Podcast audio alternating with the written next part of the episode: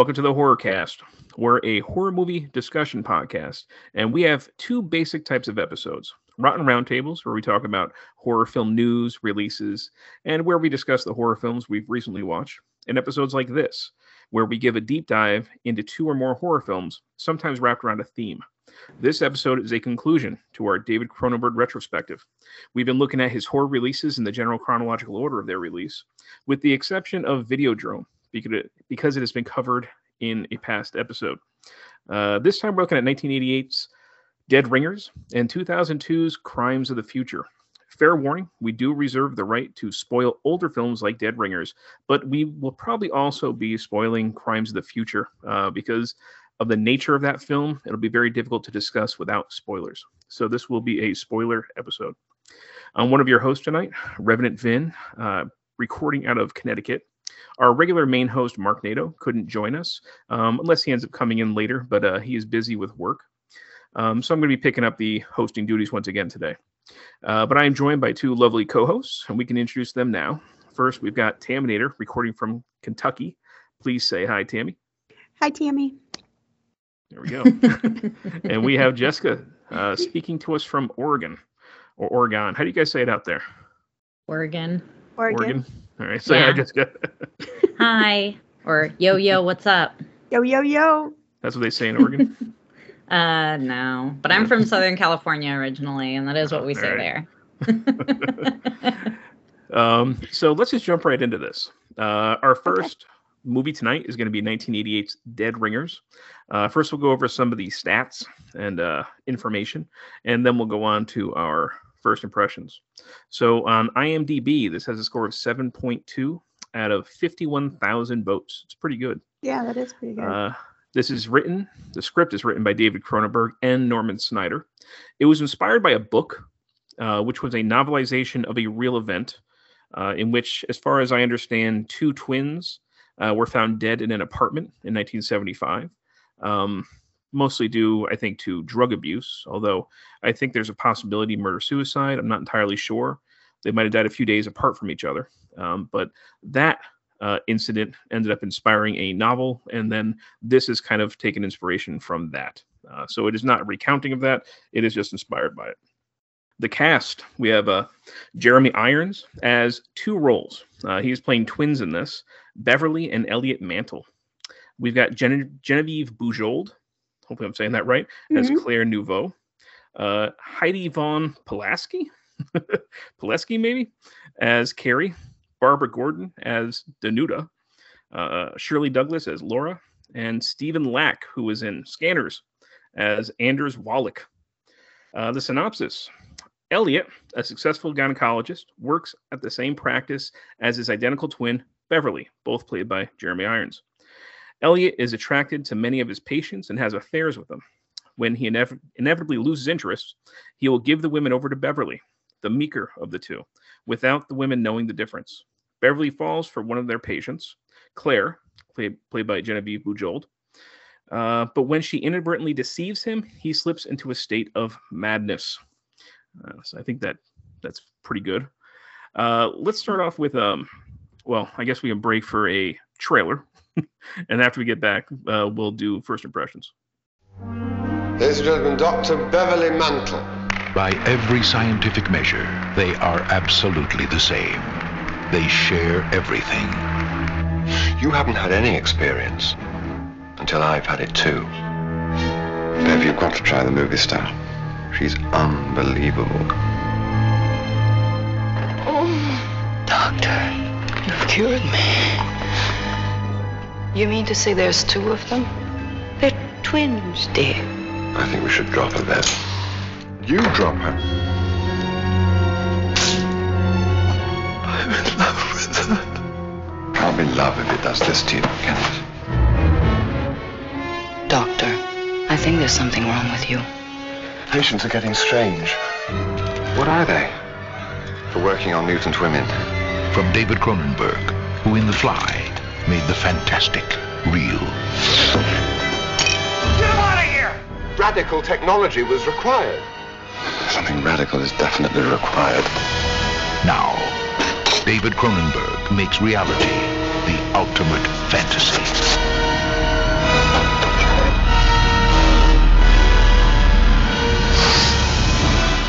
Dead Ringers.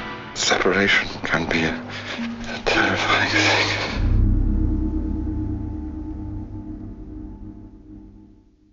All right, so first impressions. Let's start off with Tammy.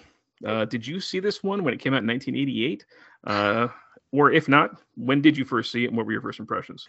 So I did see it way back in the day. Um, there was a lot of hype at that time about Jeremy Irons' um, portrayal in this, just what a great job he did, um, which I totally agree with. Um, and I don't think I've watched it since then. I remember liking it back then. This time, I liked it, but I felt it kind of a chore to keep straight who was who, and I don't remember feeling that the first time. Um, so yeah, I this was almost like a fresh watch just because it's been oh my god, how many years ago? it's 1988. I don't even want to know, but 30 years ago, 20 years ago, whatever.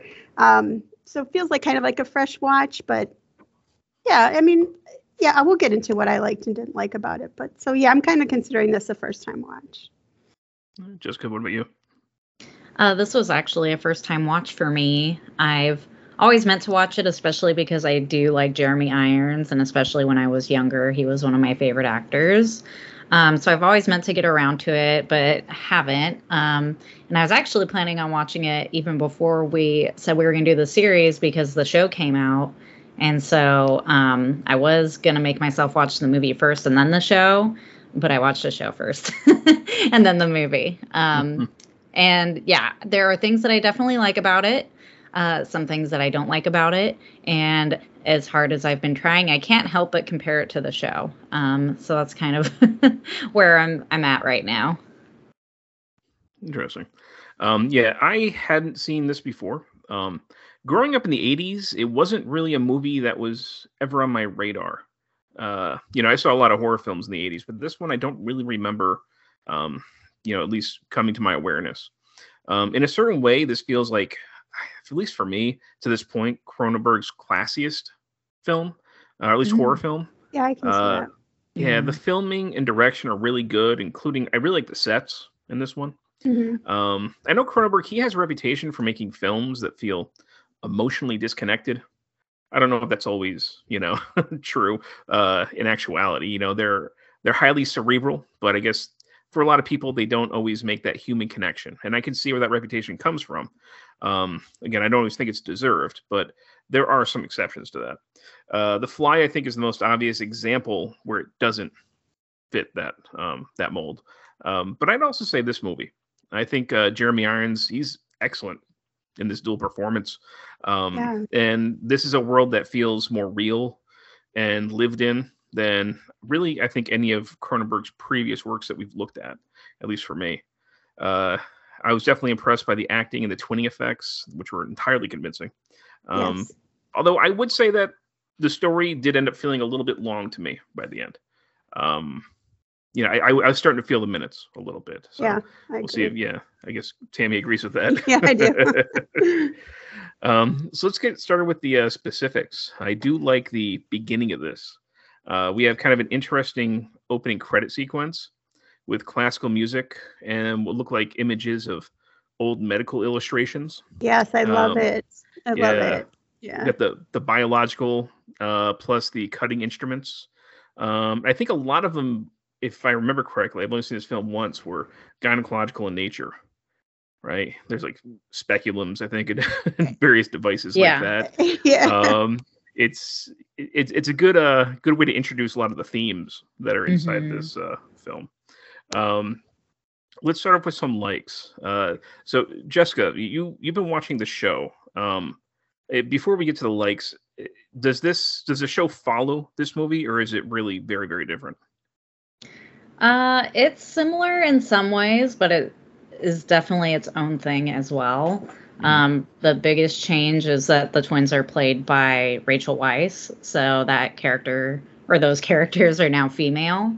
Mhm. Um, and I think that having them be female, um, you know, and they're also gynecologists and they like care for the women on a level of like understanding and they are still very kind of like emotionally removed but still have m- more understanding, you know, of like I'm a female too. You know what I mean? So it just feels like a lot more relatable um, to those characters.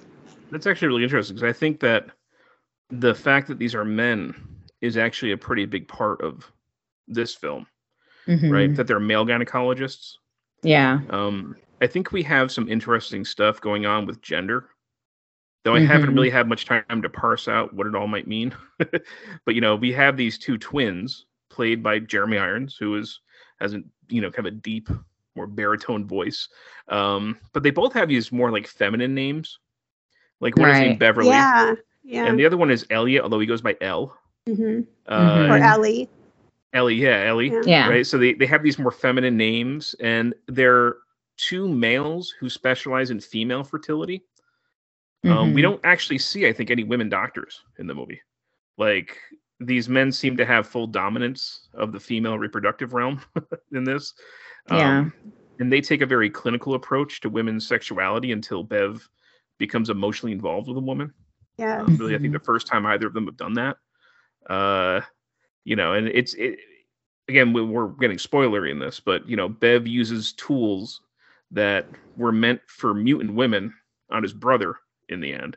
Um, so you know, I, I, there's a lot going on that seems very conscious decisions when it comes to gender. Um, like I said, I haven't pieced out what it's all meant to mean, uh, but I think that's a very deliberate um, decision on um, you know Cronenberg's part to make these male gynecologists uh, and make them not being able to sympathize with these women. Um, that, and, um, anyway, I thought that was pretty interesting. They are, I mean, a little effeminate looking. I think they're very 80 or he, they, it's, it's one guy, but you know what Yeah. I mean? Like they are, um, very manscaped. Like they have kind of like the flowing hair and they're very smartly dressed, but almost like androgynous women kind of look to them. Mhm. I don't know if that's just the 80s-ness of it because there was a little bit more of that in the look back then. I But think it's a little also bit of a Jeremy Irons, right? Like Mhm. he's got the Yeah. deep voice, but he also kind of has like a, a certain hair feminine elegance to him. You know, like he's it's not like an alpha elegance, male. Yeah. you know um No. he's he's he's he's definitely one of those actors that i think could totally play straight or gay yes. and he really wouldn't Mhm. have to change much no matter what he's doing you know It's very true, but it's, his sexuality is both of their sexuality is kind of ambiguous here, and it, you even get the the sense from the very opening, um, not the uh, the instrument scenes, but once we get into like the live film and it's the two little boys and they proposition that girl for a sex act, you can tell that that means nothing to the like. It's so clinical. It's like Yeah. they're seeing it as like. Let's do a an, a, um, experiment. You know, you want to do an experiment with us, and that little girl's like, "Oh my god," you know? You guys are just creeps, you know, and he even effeminate as he kind of is, and they are very creepy at the same time too. And um, there's just something so for no real reason that I could put my finger on very off-putting. I wouldn't want either of them coming at me with an instrument of any kind, you know? No. especially that women's most vulnerable position up in the candy cane stirrups you know i i just can't imagine. So yeah no thank you.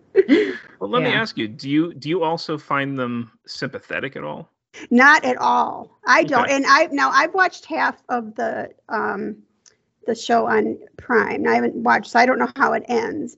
But i know what jessica's saying. Right away there's some i think a certain kind of empathy that only uh, women can understand. This is not dissing men in any way or anything. I just, I mean, imagine if you had an opening in your body, and I know we all do, like you, your mouth or your butt, I guess you can say, but you have this, there's this one opening that women have that people are constantly shoving things up from the time you become childbearing age and it's you're it's such a vulnerable thing and there's if you watch the Rachel Weisz one there's just kind of like just this more like an empathy that they come at the women with. Now, I don't know if it's just, I'm, I'm sure there's male doctors. I had one that I really liked that I felt was very empathetic in my childbearing years.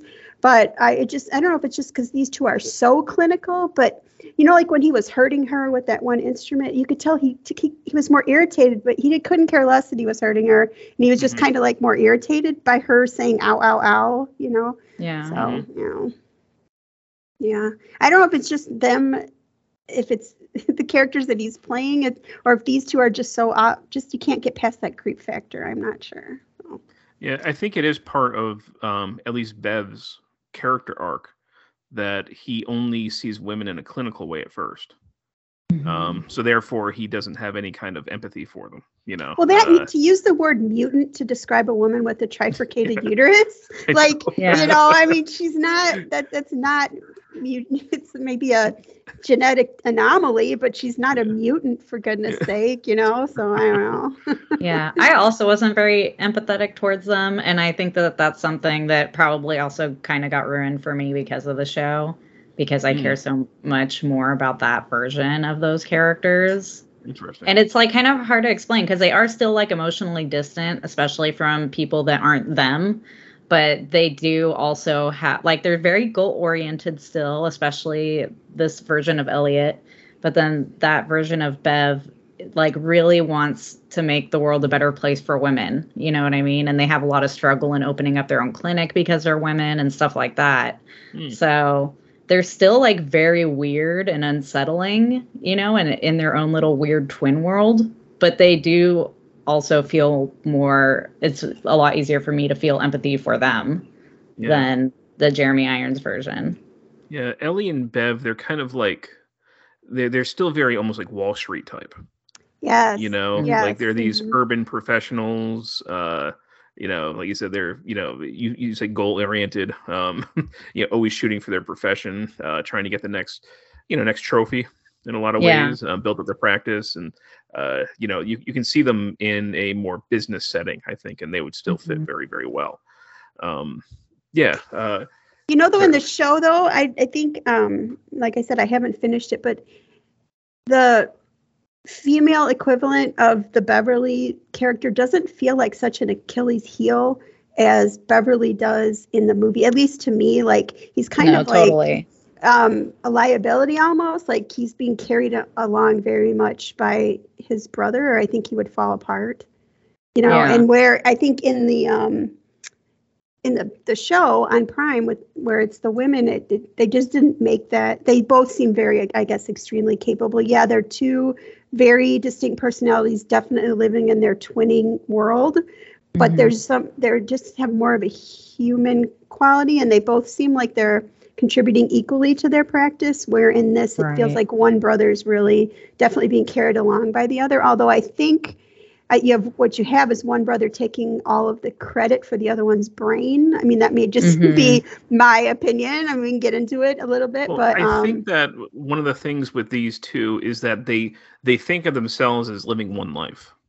right. You know, they're sharing one life, and I think that Bev is the introvert, and he's shyer, and he's more the research side of things, and Mhm. Ellie is the face, right? He's the one yes, that mhm. goes out and sells what they have to do, and he's the confident pitchman.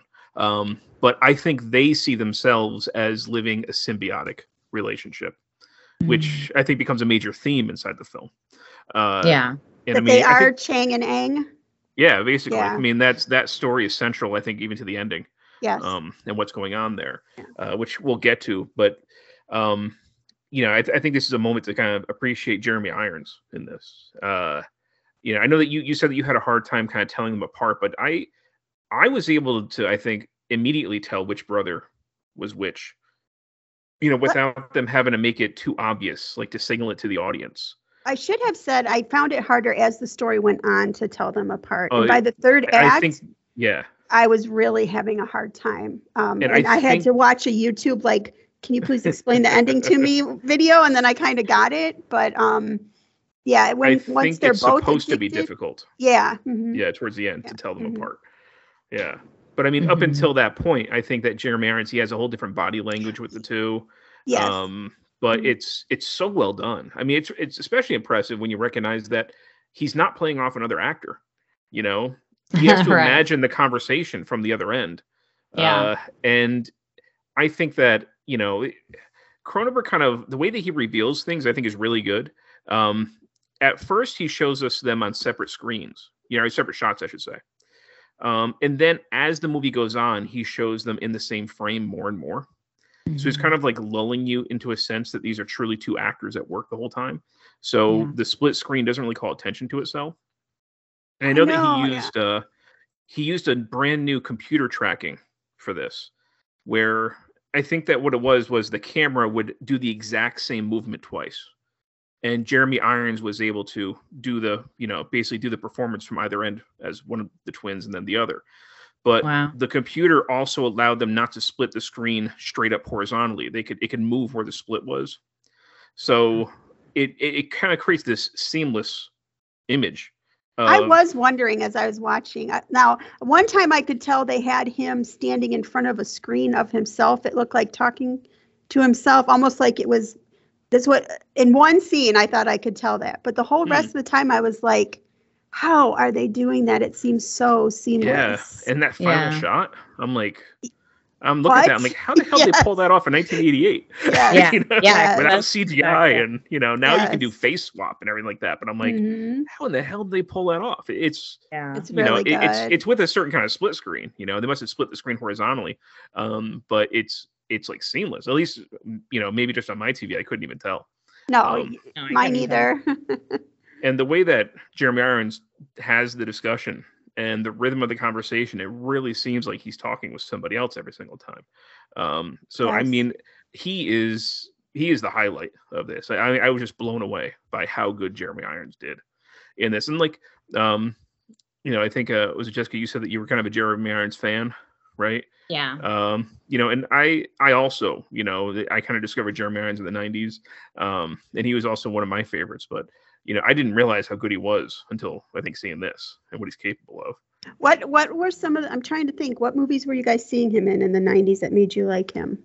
the one in the 90s that i first saw him in was lolita where he plays humbert humbert i think that might have been like a, a showtime or hbo original um that's I the first think I thing that i recognized him in I think the first thing I saw him in, I'm trying to remember if it was he it was like a Three Musketeers. Was that the one with um Leonardo DiCaprio when he's like he's a twin and he has to wear this mask and oh live the in man in the iron mask Yeah, was Yeah, he? He's in that as one of the Three Musketeers, right? Is that what I'm? I think Oh, that's might have been. I saw. yeah he was like When the more religious one maybe right yeah, I think so. Because when I was a kid, I like loved everything that had to do with the Three Musketeers. So I'm Mm. pretty sure that I watched that with my mom, and I was like, "Oh my god, they're all so good." And of course, every kid at that age knew him as Scar, Yeah. the Oh, voice yeah. of Scar. Oh yeah, duh. Which is fantastic. Um, just one of the other actor. things that I really liked about this film was the color palette. Uh, we have so many reds and grays, um, and they're bold. Like I love the uh, the surgical outfits. Yeah. in the what surgical the heck? theater. yeah. Yeah, they look like these blood red Inquisitor's robes. Yes. It's such a bizarre, striking image. I Um, was wondering, like, when I was watching, I'm like, is this a dream sequence? Or are they really all decked out in red? And then it seemed Yeah. like, no, it was really happening. And I was like, And- okay. it's another instance where I couldn't quite understand what it meant. You know, like why it looked like that, but it looked cool. And I guess that is one of the things that, that actually, uh, from the book that did happen, where one of the brothers did try to take the anesthesia man. I watched, I don't know, I sent you guys that little clip about like some background on this, but that was one of the things I guess that from those original doctors that the story is based on. One of them really did try to grab the anesthesia mask and breathe in the whatever was the drug was that they like that, yeah so, Like- something like that yeah so that you know actually happened and so that part about them losing their practice and all that is is true but man i don't know i've never seen a, a you know scrubs in that color so Yeah. it's an amazing I'm image, sure it's though. just because it looked really cool. Yeah. yeah, yeah, I think so. Um, I guess you know, it, just to talk about um some of the themes that we have here.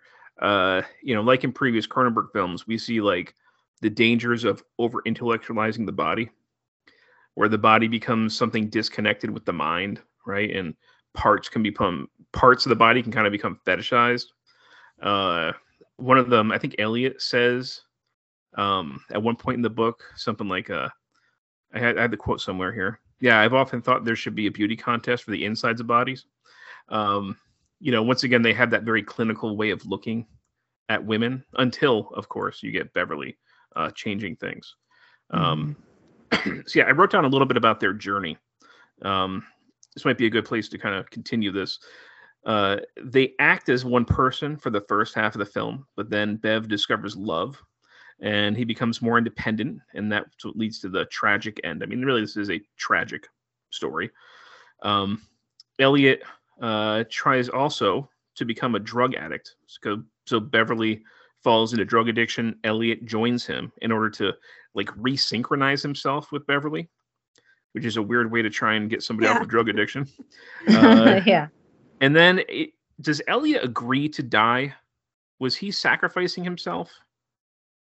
So Was he aware of what was happening? I feel like he wasn't necessarily aware of what was happening, but that he was like willing to let him do whatever he needed to do. Hmm, I don't like think maybe it he- wasn't part of the plan, but he went with it.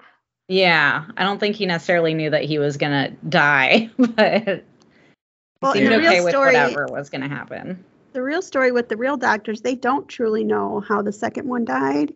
Mhm. So that where it ties into the Chang and Eng, like when one dies, then so did the other. Um, I think that that's kind of like what the story's trying to like. They couldn't live without each other, but Mhm. I don't know. I guess they don't really know 100% now. In the movie here, they I don't want to jump ahead, but they try to become Siamese twins, so of course they die. But um, yeah, and the re- for the real doctors, they just were both found deceased and they know the second doctor died up to five days later but they're just not quite they can't figure out exactly how so i don't know I, I didn't. I didn't take it as them trying to become conjoined twins. I saw them as symbolically severing themselves. You know, like when when he's using the instruments on Elliot and killing Elliot, I saw that as him basically trying to be free of Elliot so he can be an independent person. oh i 'cause- well, because remember they they talk about Chang and Eng, right? The original Siamese twins from the 1800s, and uh, the whole thing was um, Chang was very he was the sickly of the two, and Chang ends up dying in his sleep, and Eng wakes up and dies a few hours later. And one of the stories is at least is that he died of fright seeing his Right. brother dead. Mhm. I mean, they probably shared some organs and he was probably dying. Um, but the fact that Bev kills Elliot and basically kills his like psychologically conjoined twin, and then because he kind of wakes up from his stupor and he doesn't seem to realize that he had done it. Like, Right. you know, he doesn't really remember it. And then he goes downstairs, pick up the phone, and then he goes back up and seems to die. It's like, you know, seeing his dead brother, who was in a psychological sense conjoined with him, is what ends up killing him. You know, i um, thought that's how I interpreted cut- that whole ending. i thought he cut him open and then cut himself open and laid on him like siamese twins Was he cut open though in the? no i don't i mean we didn't I- Yeah, we never really saw but the, he was I laying think at such both an their angle stomachs are covered up at the end, yes and I don't remember seeing blood on him. No, I guess I just inferred that that's what he was doing. Mm. I have no proof of that or whatever. Mhm. But um, why cut him open? There was no other explanation for that. You, there's ways to kill kill. You don't have to kill someone like that, cutting them open while they're alive, and then to lay on him in very awkward way. I mean, it seemed like they were laying specifically so that their chests were together, like Chang and Eng. So that's what I thought he was they on- did. He was across his lap, wasn't he? It reminded me more of like the Pieta, right, where Yeah. the the body of Jesus is laying on Mary's lap. I kind of felt like they were going for more of a religious illusion there. Mm. Well, it's, de- there- Um, there's definite draping going on. I mean, he's draped Yeah. across him for sure. So I guess I'm not saying what I thought is right. That's just what I thought they had done. Yeah. Yeah, I, mean, had that Aang's- impression too, just because they kept talking about like getting synchronized and Wait, which impression? Uh, that he was trying to join them, like in his Okay. drug-addled brain, you know, of like not really being Yeah. there. Um, We came away with very opposite interpretations of that, that scene. I guess I Um, could just think of no other reason why he cut his chest why he open. would why he would operate on him? Mhm. Like, what was he doing then? Yeah, like why? yeah, I just kind of thought of it as that's something that he does. Like, you know, he's he's a surgeon. Or he don't know, wanted to he's his finally use his instruments. Yeah. Yeah, but it's yeah, I don't know. Um, Yeah, and he was and so any messed up, listeners who want to chime in, I'd, I'd be interested to hear your interpretation of that ending. Yes, please. Um, so so far everything we've talked about is positive. Are there dislikes that you guys have that we should uh bring up? Uh, I do. I felt like it was too. It's kind of weird because like something that I prefer about the show is you know that I feel like I know those characters better and can have some empathy for them, and I feel like it's because it's a show. You know what I mean? So they could kind of flesh that out because they are really strange, and so it's like all we really get to see is their strangeness and their like need to be one. You know, Mhm. but it doesn't get into anything else besides that. Um, so that kind of bothers me, but at the same time, this movie is a little too long. So I don't know how they could have made that better so that I did care more about the characters. But um, all the like, all the love stuff with that one actress who was kind of like, I don't know, not very impressive to me as a person was kind of weird. That's where I was going to go with my dislikes right there. Yeah. yeah. He- I mean, I get he yeah. he doesn't usually get emotionally attached to people, so he might have just happened to get attached to someone who sucks, you know, because he doesn't know better. That's Um, part of what I think kept me from, you know, loving the movie more. Was yeah, that I had a hard time seeing Claire Niveau as a woman to grow uncontrollably obsessed with. mhm. Um, except and- except maybe because she was a mutant in their eyes. You know what I mean? She was something. Mm. You think the mutant part? Is yeah, what- because they, you know, they just see body. They don't. We're saying before they don't really Mhm. connect on that level. That it's all very medic- medical. You know, very Yeah. clinical. yeah. Um, maybe she was such an anomaly that because I agree. I didn't. I, I can see that, but the whole thing is she's supposed to be like a big name movie star.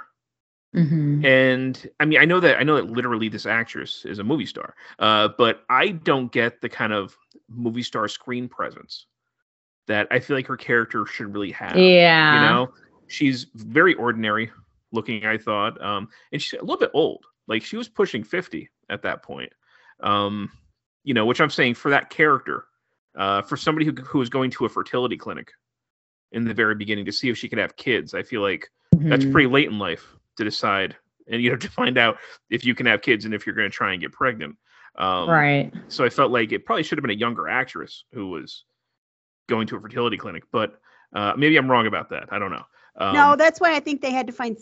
It had to have been something else that they found attractive about her. I'm not trying to diss on anyone, but that actress, like, have you ever guys ever seen Coma? She was in Coma, that Robin Cook No. movie. Mm-mm. I liked her in that, but I think feel like everything else I've ever seen her in, she just. Yeah Just I- kinda I know, yeah, yeah. like, genevieve bujold yeah she Yeah. she didn't do anything for me in this. mm-mm. Um, yeah. yeah I mean, even the acting kind of fell off. You know what I mean? Um it's not just like her looks or something. It was just like it wasn't clicking. You know, like to me, it just didn't make sense. And I think her personality was more actually like Ellie's than um, the other guy. You know, yeah, i, I, couldn't think quite was. see why she fell for bev Well, probably because opposites attract. Like she yeah probably maybe doesn't want to be with another guy. jerk. You know, she wants to be the jerk in the relationship. Mhm. Yeah, yeah. yeah maybe um but yeah it's uh, her character i just wasn't crazy about and it, a lot of it i think partly had to do with the actress um i just uh it, You know that, what? that She seems to should've- happen with me in cronenberg movies there's except for the fly there's always like one actor or actress that is don't vibe with you know Did and you she's see the that in this the the metalsmith in here was um, Nick from Shivers? Did you guys notice that?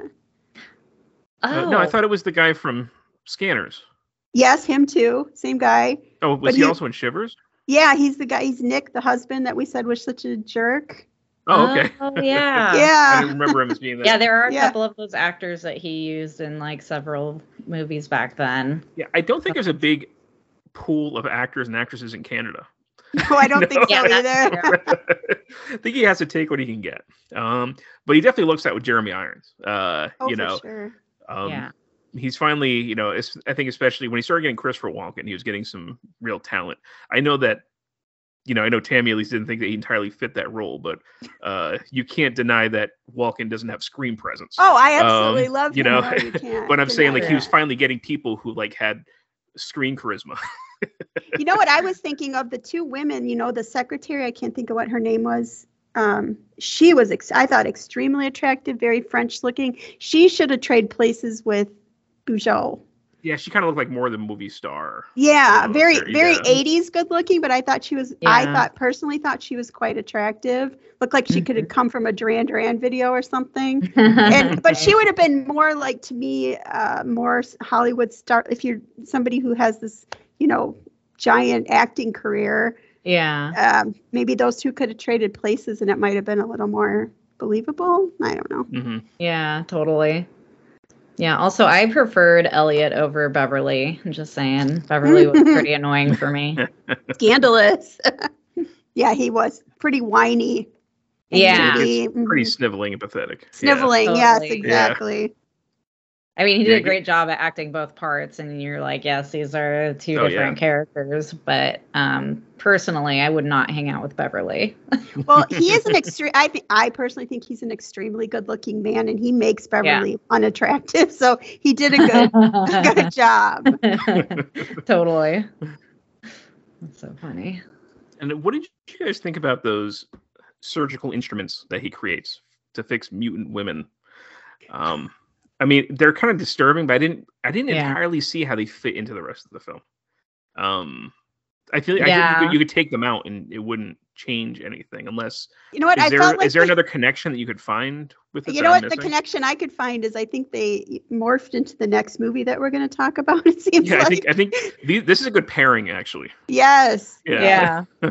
i think That's they're funny. they are what is in cronenberg's mind i think you can almost see his evolution of his weird body things you know and this is almost Mhm. like i mean they didn't look like medical instruments at all they did look like pieces of jewelry or art or something like that and i couldn't imagine what orifices they were meant to go into or whatever But, yeah. um, I mean. I do like that they're used in the end on his brother. I think that that makes it worth it just because he's just so far gone at that point that he's using these crazy made up instruments that are supposed to be for fertility and women on his brother.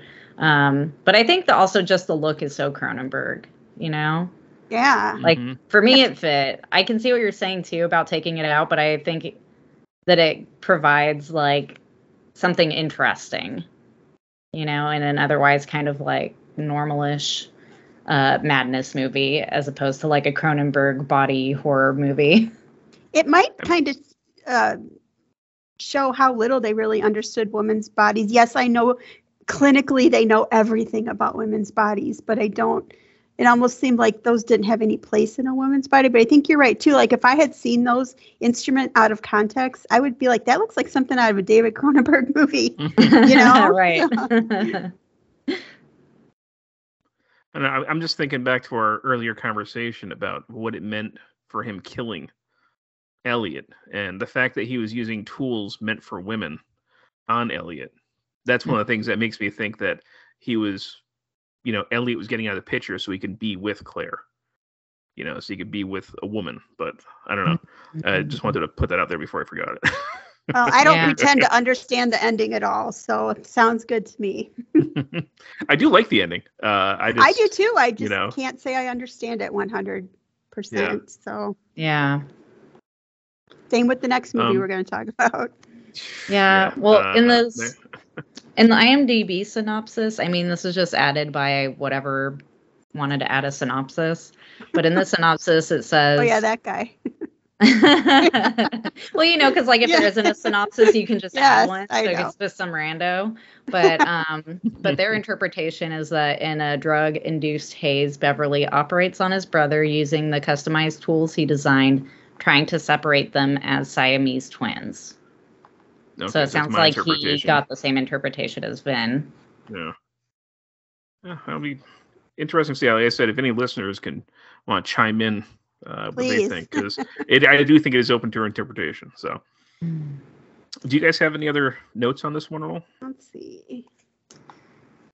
Um, just that some of those gyno scenes were kind of hard to watch, and I don't know if that's just from a woman point of view, but uh, He was just I so not feel- delicate. not de- yes, like man, I would not go to that guy.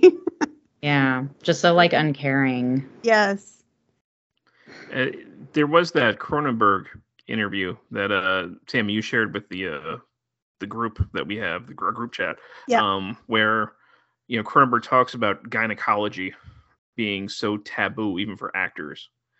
I, I Like really actors, what he at least in say. 1980s. I don't think it's the Mhm. same way today necessarily, um, but at least in the 1980s, you know, men would have no problem playing a villain or a murderer, but to play a gynecologist, they would be very reluctant to, and just how kind of taboo um, and almost disturbing for some reason gynecology seemed to be, uh, at least in 1988.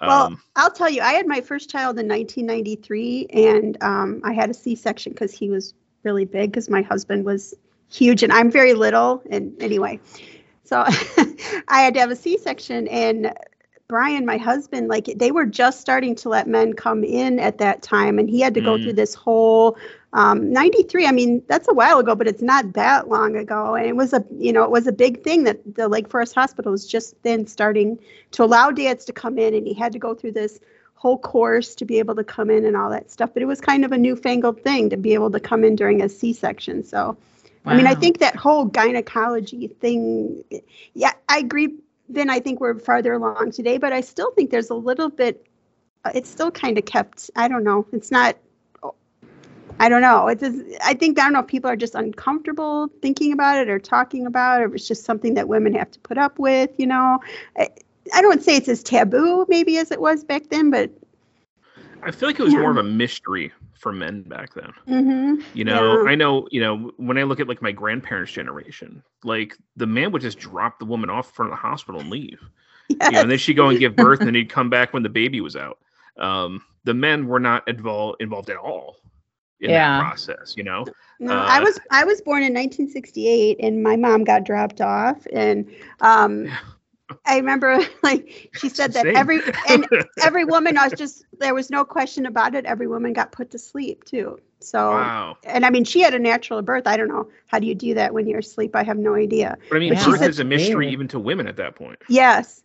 My, that's what my mom said. She felt she got she was taken to a Catholic hospital where there was nuns, and my dad wasn't allowed to be there. She was only 19, and which at that time, I mean, they were married. Everything was straight up and above. You know, everybody got married right out of high school. But she said that yeah, at that time they they weren't told anything. You know, it was just it was much a mystery for the woman what she was in for. I think as it was for the men. You know, That's so crazy. I think when my kids were born, I was right there in the room, of course, you know. as Um, it should be. there was- yes. There's no Mhm. mystery at all. Yeah. I saw everything. Uh, you know, which I, I just think that, you know, so much has changed, even I'm guessing since, you know, uh Dead Ringers came out, that um I don't think that you could make the movie in the same way today. Uh you know, with with how much men are now involved in the birthing process, and you know, I don't think gynecology is any kind of made, you know, mysterious mystical art Well, I mean, at this point, you know. men it's it is a pr- i think we are we are acknowledging now that men are as much as the process of making babies. I mean there's a scene in the movie where he's like he totally shunned that woman because i guess her husband had a low sperm count or whatever. We don't do men. Well then you can't really help this woman if you're not willing to look at the other half of the equation you know? I mean yes men don't need get- maybe they don't need gynecological uh you know Yeah. checkups every year but there's no re- they as much to be fair, it is different plumbing, but still. Yes, it is, Yeah. right. Oh no, for sure. I think that it's. I think it's yeah. more just the way he responded. Right. Like, He's so dismissive of her. Mhm. And yeah. Yeah. But you know, they weren't just gynecologists; they were fertility doctors. So I think they Mhm, were totally yeah. missing half of the equation by just cutting out. It's not always. Yes, a it woman comes may down have to the bum. woman. Yeah. Yes, uh, may have bum plumbing, but a guy could also have, you know, Right. bum plumbing too. so Yeah. yeah, can't really help her if you don't look at the big picture. hmm So it's interesting. I mean, I feel like this is maybe one of the last times that you could make a movie like this with this kind of male gynecologist, um, you know, this theme and, and in this way. Maybe I'm wrong about that, but uh, I feel like we're kind of at the end of a, a certain era. Because 1980s, you know, I, I would talk about this with people as well when it came to fatherhood, because, um, you know, when my son was born, even, uh, I was the primary caregiver for the most part. My wife was working full time. I had a part time job. So I would take care of him most of the time. And I'd still have people ask me, like, oh, how's it feel to be Mr. Mom? You know, and I always be like, yeah, it's yeah, it's called dad. Call me dad, you know? yeah. But like that's, Yeah. you know, they're they're all they're referencing that 1980s movie. you know, about Mhm. Yeah. the male having to take on primary caregiver mode, and now he is mom. Um, so you're still dealing with this very kind of, you know, uh, strict categorized gender norms um, of the 1980s that start to fall apart in the 90s. Uh, but I feel like this is at the tail end of that and still a product of the same thing. Um, but well, even in the 80s, I do think still a majority of the moms were stay at home. I mean, I I Mhm. guess maybe technically I was in high school by the 80s, but kind of maybe grew up more in the 70s. But nobody's mom really worked back then. And then, and I think now, I think our kids, our kids' generations, it'll be a total norm where it's whoever stays home stays home. And but probably in most homes, both parents will have to work to make ends meet, unfortunately. But um, I, you know, a lot of people like stagger their shifts so that the the- either the dad's home or the mom's home because childcare is horribly expensive, you Yeah. know. so yes, um, Yeah. I think it's just it's there. It's whoever's caring for the kids. But I, I mean, I totally see what you're saying. I think that's just something that we're starting to shed. But I would think by like our kids, by the time they're you know, my well, our my youngest kid is getting married. It'll probably be pretty normal because it's just gonna be how it has to be. Mhm. So,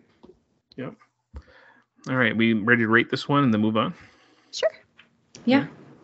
All right, uh, Tammy, you started us off with the um, first impressions. You want to start us off with the rating? Sure. Um, I'm gonna give it a seven, even though like you know I had my issues with it. I still was pretty engrossed in it. I absolutely loved his performance. Um, I loved like the little time capsule. This kind of really felt like an '80s time capsule to me. Um, and it is David Cron- Cronenberg who I really enjoy. However, I think at this point I can say I think I'm more of a fan of his really early work. Although I do like this and I like The Fly, but I think he starts to lose me definitely by this next movie that we're going to talk about. but um, you know, it was still quite enjoyable. Um, I didn't have the trouble getting through it that I did the next. I don't want to talk too much about the next movie, but it, I, I, this felt like I think what helped it is like Vin said earlier. It's it kind of had a mainstream feel. I think it was easier for the audience to engage with. It kind of felt like The Fly a little bit, and where it had like a a good story, you know, that was done very very well. So I think it's definitely one of Cronenberg's shining stars. Now that we've kind of finished his filmography, I would definitely say it's one of his better ones. If somebody's just starting Cronenberg, like I've said before, don't start with Shivers and Rabid and all that. Maybe start with The Fly and maybe this one and get your feet wet. And uh, I think it's a good starting jumping off point. I would say. Yeah. Jessica, what about you? I keep kind of going back and forth between two ratings. I'm gonna give this a seven and a half out of ten. I really like it, and Jeremy Irons is really great in it. Um, you know, the one thing that just doesn't really pull me in is this I, I don't really care about the characters. And while I'm interested in their relationships and a lot of the concepts, it's just kind of hard when you don't have anyone that you really care about. You know what I mean? Especially if it's two hours long. So that kind of knocks it down for me, but I still think that the characters are interesting enough, you know, to keep me engaged. Whereas with um, this kind of came up for me recently in uh, Brandon Cronenberg's movie from this year, which I can't recall the name of for some reason right now. Um, Infinity Pool? Yes, thank you. Infinity Pool. I also that's another movie where I didn't care about any of the characters, but I also was a lot like less interested in them, you know what I mean? And I feel like this is kind of like the good way to do that. Like you don't have to like these characters, but they can still be interesting and keep you more engaged. Um for me Maybe- personally. Maybe you're not supposed to like them, and here I'm thinking maybe, you know. Right. Yeah, and I don't Yeah. think you're supposed to an infinity pool either, but I was still just kind of like, you know, it's just it's a little different. I feel like this is crafted a little better in regards to having characters that you're not supposed to like but still keeping you engaged in the movie. Um but yeah, so I find I find it really interesting and I think too I just like the show so much that I can't help but compare them and the show is like a 9 out of 10 for me. So it automatically kind of knocks this one down a little bit. but Hmm. I mean, the technique that they use for the twinning is really, really cool. So it obviously gets credit for that. Um, but yeah, I feel comfortable at a seven and a half. And I don't know if I'd ever want to return to it, but I'm really glad that I watched it.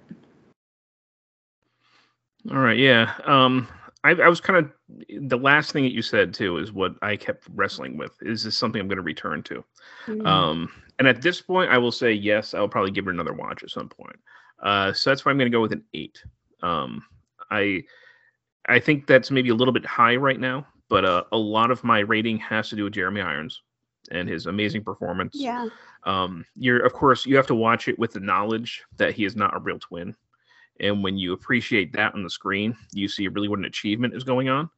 Uh, it's just some terrific moments of acting and Mhm. um, really kind of cool. Uh, you know, cinema magic, um, keeping them, um, you know, within the same frame. Uh, both both his uh, performances, uh, and I do like the ending. Um, but you know, like like you guys have kind of alluded to, it is a little bit long.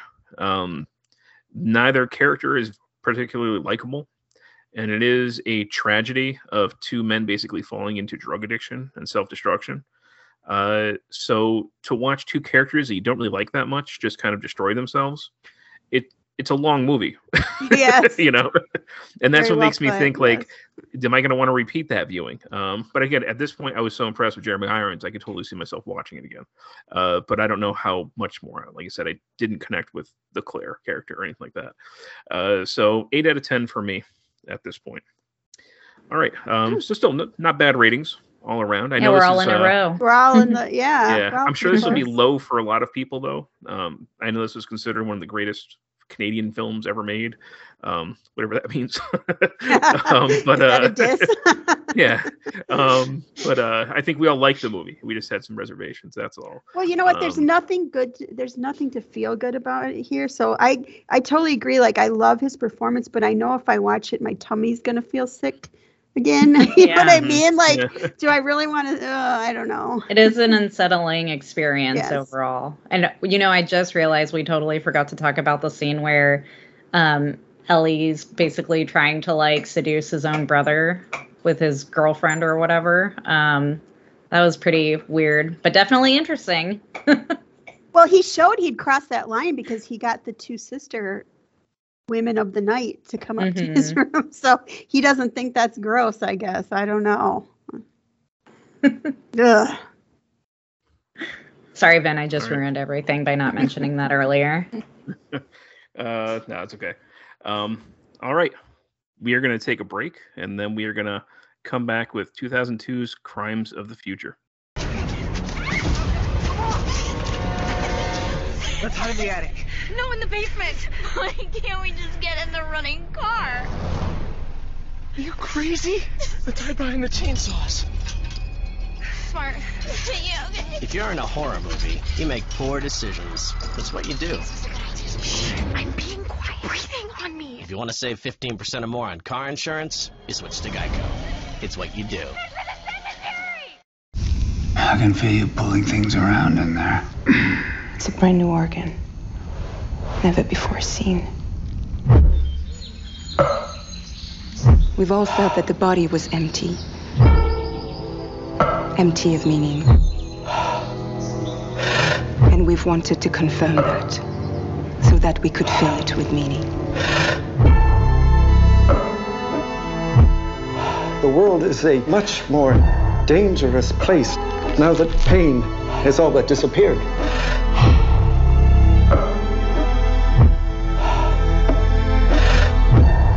Surgery is sex, isn't it? Is it? Hmm. You know it is. Surgery is the new sex.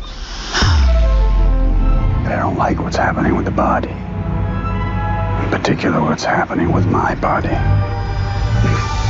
Which is why I keep cutting it up.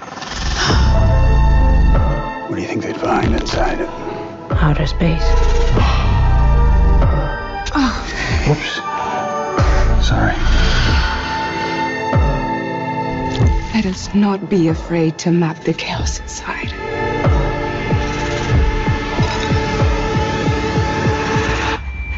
Let us create a map that will guide us into the heart of darkness.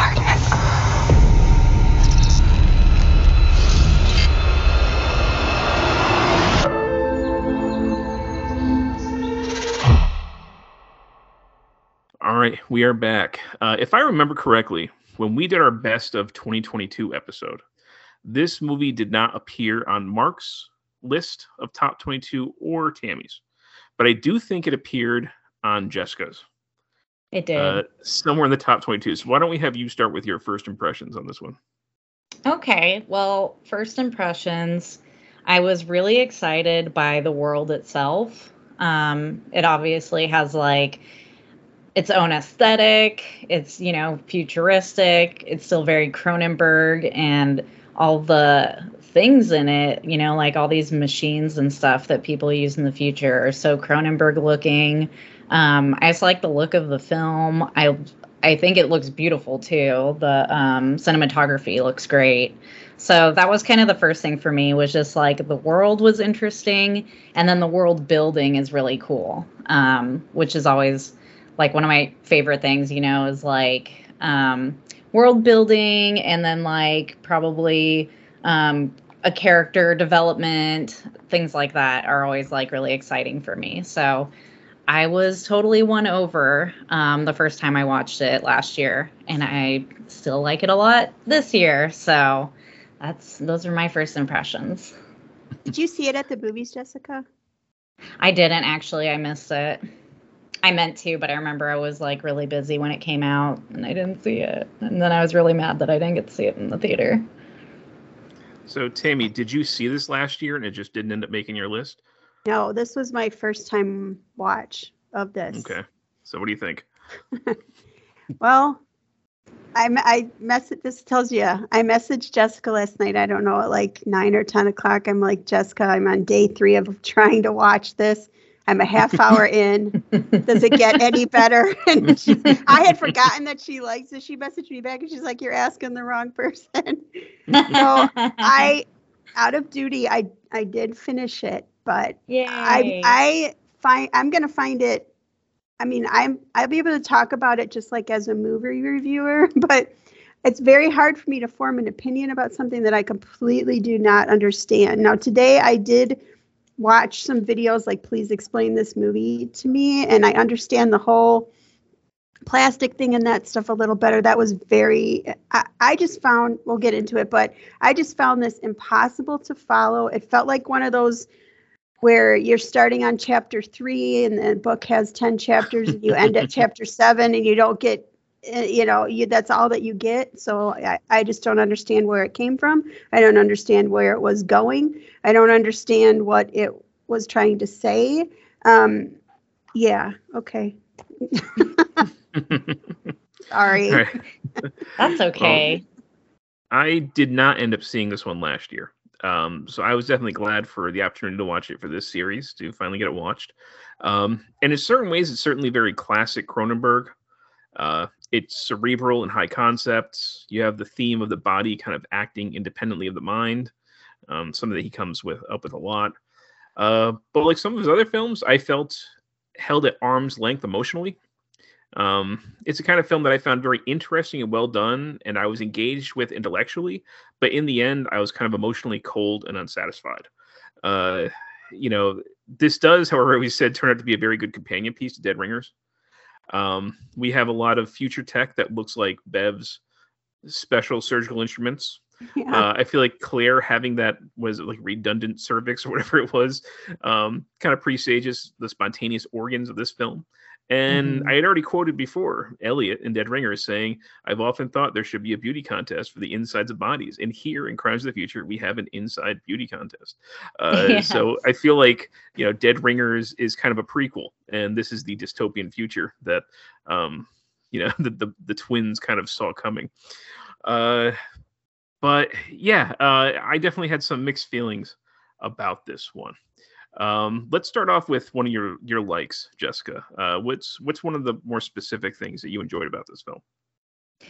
Uh, I mean, mostly the concept. I really, really enjoy the concept of humans having to evolve to take care of our own waste in the future. You know, mm-hmm. um, that's probably the most exciting part for me, as well as the stuff going on with the government um, and them trying to cover stuff up, you know, so that people don't know the truth and they can't stop evolution and So all those things are like really cool to me. Um, and I was totally on board. And the first time I watched it, I wasn't able to like connect everything right away. Um, so I was kind of feeling the same way as Tammy is like, I think I understand some things, but I'm definitely not getting the whole picture.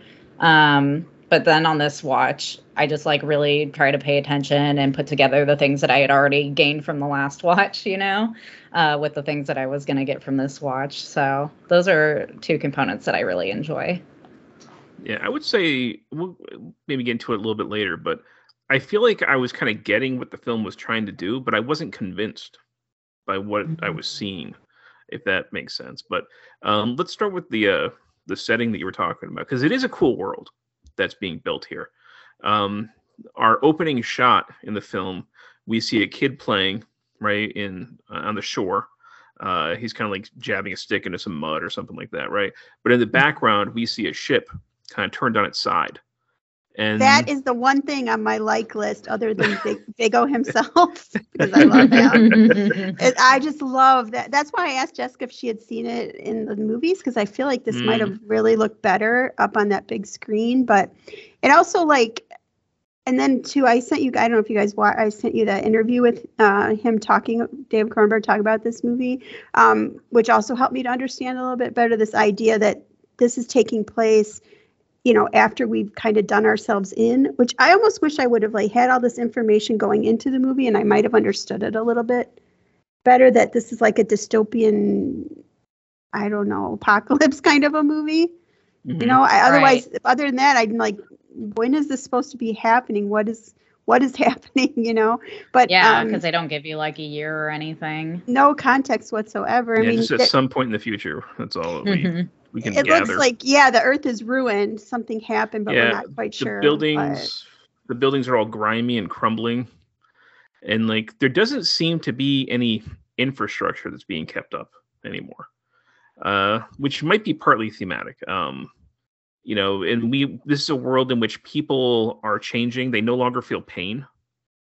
Um i think it's important that pain um, did i mention this in the film somehow again i've only seen this once but pain is a warning right?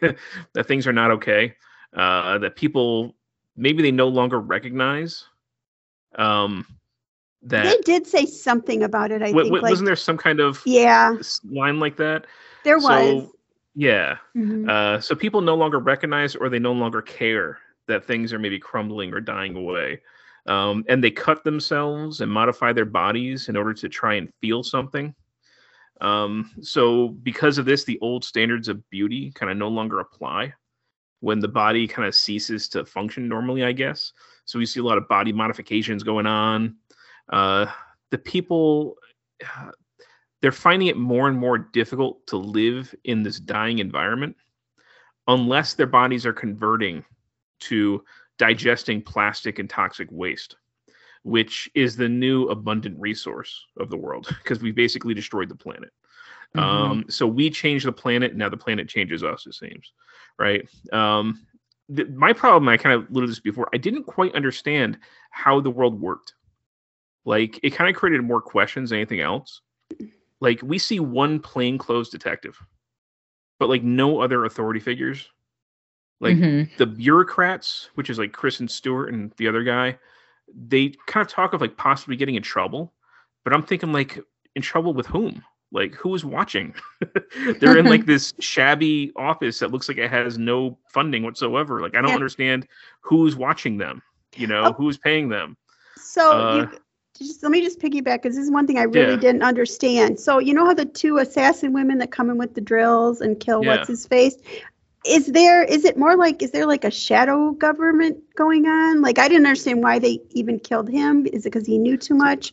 It I almost felt that like they're protecting their investments like they want to get rid of the people who don't want to use the equipment anymore if people continue to evolve then they won't need their their business wow, that's pretty so hard. I feel like it pretty was like- hardcore. yeah Yeah. it's not explained you kind of have to like try and figure this stuff out yourself you know well, that and then um, Viggo was like a, a double agent. You know, he's like yeah uh, but yeah, to to who and to what? And but I mean, Yeah. if you went by like the way Kristen, which I hate her by the way, that also hurt the movie for me. But she just seems so skittish and scared out like they're gonna see us, they're gonna they're gonna find out or you know Exactly. I'm like, who? who? Who's gonna find out? Yeah.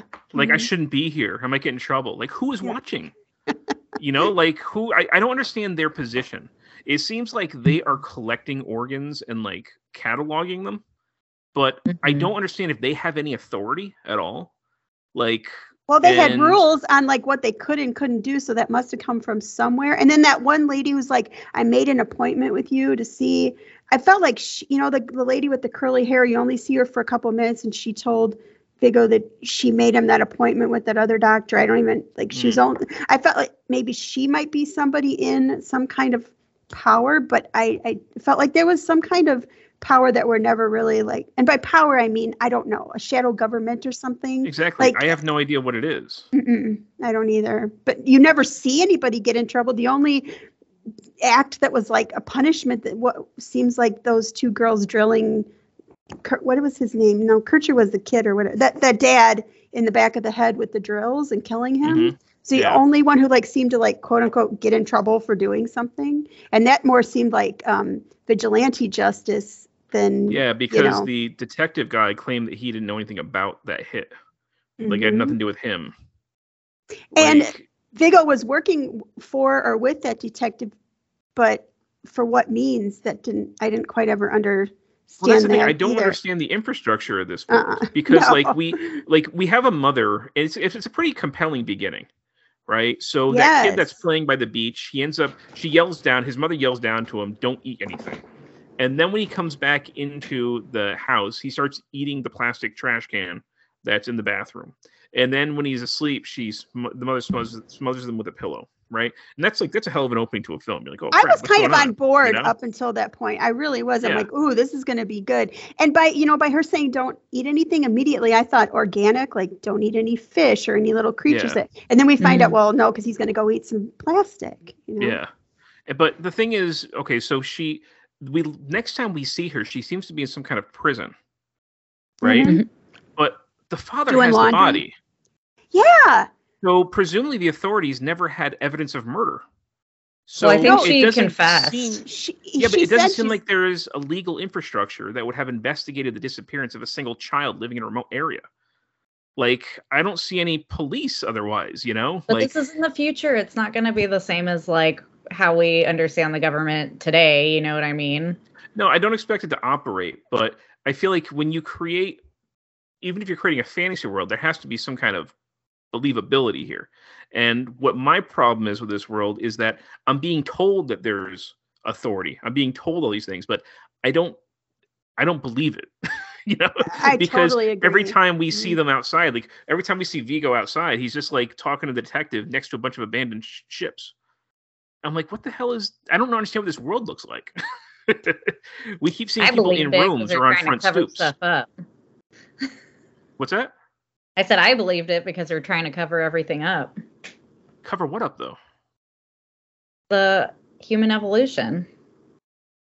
You think that's what it is? The sub, the the shadow government doesn't want people to fear their own evolution. I don't think it's a shadow government. I think it is the government. Okay, Yeah, the government, just the- whoever. I'm calling it shadow because I have no, I don't even know who Well, they because are. we don't see them. We don't see them, right? we only But yet we hear about some- them talked about. Yeah, they're they're in. But apparently charge. they can perform autopsies on children out in as performance, and no cops show up. yes. You know, I don't know. It's I don't understand where where the legality line is. Well, is. and two, even this, but- Viggo even seemed he seemed confused by her being in there because he kind of pretty much says to her, "What are you doing in here?" He's got the body, and she's like, "I confessed."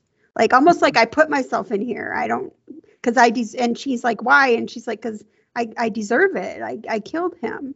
But so it's almost like she volunteered herself for whatever this prison. It seemed like she was doing laundry or whatever, not like totally locked up in a cell or whatever. But um, it's almost like she volunteered to be there, like put herself there out of guilt. But the, hu- the there's no repercussions for the husband just taking the body. I guess I don't know.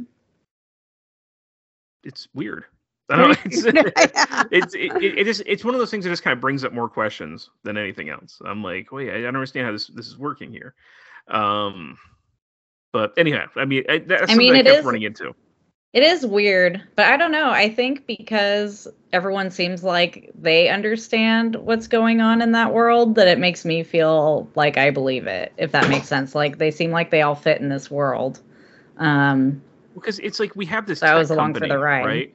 Who creates the bed and the feeding chair Mm-hmm. and the autopsy machine, but we only ever see these two women technicians who Mhm. apparently work for this company. And even when Caprice at one point goes to it looks like their warehouse, it's just these two women inside this like dilapidated warehouse. And again, I'm like, is is this a real company? I don't understand who's making this stuff. you know, like I don't know. It, it's it, it's just the the world. I understood kind of what it was trying to show me, but I I wasn't convinced in the Mhm. world that I was being shown. If that makes sense. Yes, makes sense Um, to me. I had a hard time buying into it. Um, yeah. I mean, I admit I felt that way on the first watch. Um, and did it's just not like go with more. the flow the second time. Yeah, I mean, I did the first time too, just because I was like, "What's happening?" Um, but I don't know. For me, it just it feels like a realized world. So even though it doesn't necessarily make sense to me, they haven't like set up rules to make me think that like they're going against their own rules in this world. If that makes sense. Well, I will say this movie throws a lot at you. Yeah. And it's done through exposition. So it's a Mhm. lot of people talking. And Yeah. I felt like I was trying to keep up most of the time. Yes. Um the, the second I'd kind of get like, okay, this is what this is another thing about this world. They're already kind of going on to the next thing. So I Mhm. never felt like I had time to just kind of live in the world, you know? Um, But there are some really cool, interesting topics that are brought up with this. Um, Yeah. And we kind of have like this, these two camps inside this film, right? Um, we see technology being used to keep people as old fashioned human as possible. So that's like the chair that helps the guy eat, you know, or the bed that reacts to his pain that keeps adjusting. Um, So Mhm. all that is designed to keep him as old fashioned human as possible, even though it's incredible, incredibly painful to him. And then you have others who want to let this new evolution kind of take its course. And that has to do with like spontaneous organ generation, you know. And we got Viggo Mortensen's character who has made a performing art out of this. So his Mhm. partner Caprice does public surgeries and organ removal. Um, and she tattoos them, I think, right? Mhm. Uh, and then he gets stitched up, and then after a time, when he's got more organs that have been growing, that they don't know if there's a purpose for them, they don't let them stay in there that long. They're Mhm. removed again, right? But the government doesn't want people to know if these end up being useful organs, because Right. apparently they want to control evolution or something like that. Uh, I mean, that's what it feels like. Yeah, it's it's an interesting, definitely an interesting theme. And I love the whole kind of weird thing like people evolving to eat plastic. That's actually kind of really Mhm. cool. Yeah. cool, uh, did you guys watch? Did, did you watch that interview with him that I sent? I did see like the first half of it. Yeah. How he's saying that just been working, eighty percent of want to. oh, every eighty percent of humans right now test positive for having plastic in their bodies, and that Like our bo- microplastics and yeah, stuff. microplastics. Um, so it's kind of he's and he said he wrote this twenty years before it was made. So Yeah. I mean, he was kind of spot on with that. I, God knows what we are ingesting in our body, you know. Yeah, seriously. but okay, so was Viggo, was he just producing um, these organs at an incredible rate, unlike other people? Is that why it was he was such an anomaly that he made performance, or was this this is Yeah, happening they to called it accelerated evolution or something like that with him. So like he I think was they, I, th- I think he's he was producing them faster than average people were. okay, because I thought, well, if this is happening, what are is everybody just filling up with organs and not cutting them out, or if he was just an anomaly of some kind? Mm. No. Yeah, Yeah, I I think think the he was just more frequency- evolved. Yeah, it's mm, I don't know. It, it- I, I have such mixed thoughts about this. Before I get into like negatives anymore, uh, Jessica, do you have other? Excuse me. Uh, almost lost my voice there. Do you have other positives that you want to throw out there? I mean, I do love all the performance art stuff. I think it's so fun and unique uh, to this movie and how they're getting all excited about cutting each other and doing all these weird body modifications and having the new sex and stuff like that. I just think it's really fascinating and fun. Um, I could see myself in that world, hanging out with all these weirdos. I do think that there, and I'm not sure if it's a like or a dislike. Um, I, I there's a very campy quality to a lot of this. hmm Uh, I'm not entirely sure if it's intentional. That's the thing. Like, Mhm. I wasn't laughing at it, but it was, it was interesting. Like, you have the those two technician girls, two eh, Yeah. technician, technician girls, right, Uh-huh. who murder people. Like, there's a scene where, like, when Caprice isn't looking, they just like get naked and crawl into a pod to surprise her. it's just like such a weird moment, you It's know? like it's it's just a weird like it, that felt campy to me right? Uh I seeing think Viggo those scenes are supposed to be intentionally humorous. I, yeah it's but it's weird you know? Um Viggo seeing him getting like knocked around the chair while he's trying to eat. Yeah. like that's and like him wearing like his hood and his floppy sleeves with Mhm. like the little thumb holes you know it's like i don't know it just it's hard to take him seriously when he's looking like that um Why was he so covered up? What was the point of See, that? So he wouldn't didn't be know if he had like sun sensitivity or what. It was a weird choice. Um, Sure, I thought maybe he was just trying to, because he was. This was one thing that I couldn't figure out if he was just like some sort of informant or if he actually was like an undercover cop or something. But I felt like he was just kind of trying to keep a low profile, you know? it's because he's famous. But, That's what I wondered. I can't he tell how wanted- famous they are because I don't understand the population of this world. Yeah. I don't know if it's like 30 people who really know them or what it is. Well, Um, it does seem to take place all in one square block, doesn't it? Other than the scene Mhm. with the ship at the beginning, like Yeah. seems Yeah. like a very contained world. It does. Right. It seems like a very like small town feel Mhm. of everybody kind of knows each It other. It seems like there's 30 people that live there, and that's about Yeah, it. that's right. Um, but but but the police are there and the government office is there. Yeah, So but no is- government people. I don't know. It, it's th- th- this is why I said like it, there's a weird absence that I feel in this movie, that where things are talked about, but I don't feel their presence at all. Um, yes. But we have other campy things I wrote down, like it was um Caprice sucking on Viggo's new zipper. That was interesting. Hot. Okay, so Uh, maybe it's just me. Can I just say here, and I I feel like I've put the caveat out there. I am not a prude. I'm really not a prude. I can promise you that. But I can't get behind this whole sexuality of the body. Like, like, Maybe it's because I'm medically trained, and you know, all day long, like people don't go to the hospital and the doctor because they're feeling great and they're having a great day. So my Yeah. whole day is filled with what's going on in people's lives and so maybe i'm just too clinical myself but i just that whole you know like Yeah. i just can't i don't know i that makes me very cringy and and now, now Jessica's saying Yeah, she well, I thought think it was hot, and, and yeah, and and maybe that's very appealing to some people. To me, I just feel like that is- oh, that makes me just want I to think not there might be more to stomach zippers. Yeah, yeah, people. I'm not into like sucking on organs or anything currently, but maybe if I lived in the future, you know, because I'm And- buying, I'm buying the you. world. good yeah. for you. I'm sure there's a color on the flag for that kind of thing. It is just not it's not me.